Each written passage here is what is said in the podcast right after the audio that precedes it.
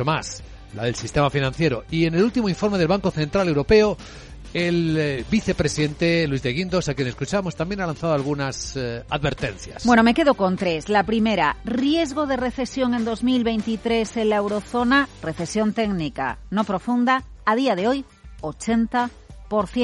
Es el dibujo del Banco Central Europeo. Segunda advertencia, los vulnerables, los más afectados. Fijaos, una familia estándar destina el 34% de sus ingresos a comida, energía y vivienda a las necesidades básicas. Una familia del quintil más vulnerable dedica el 70% a lo mismo, a comida, energía y a vivienda. Un aumento del 10% en el costo de la vida, que es el fenómeno al que estamos asistiendo tiene un impacto del 20% para los hogares de ingresos más bajos. Una subida del coste de la vida del 10% para una familia estándar solo tiene un impacto del 5% en la vida diaria de una familia estándar.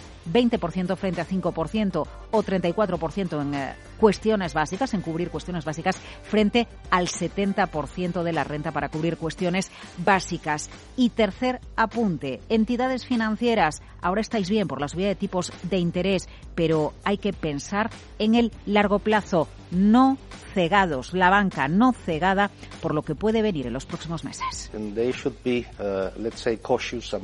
Deberían ser cautos y prudentes y no dejarse cegar por el impacto a corto plazo de la subida de tipo de interés.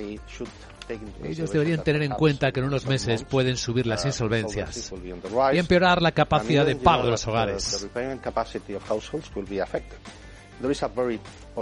Aunque es cierto que hay algo positivo, un factor, y es la situación del mercado laboral. Bueno, y ahora ya solo nos queda, después de conocer el informe de estabilidad financiera, conocer si por fin hoy lo que diga el nuevo gobierno británico no se estabiliza.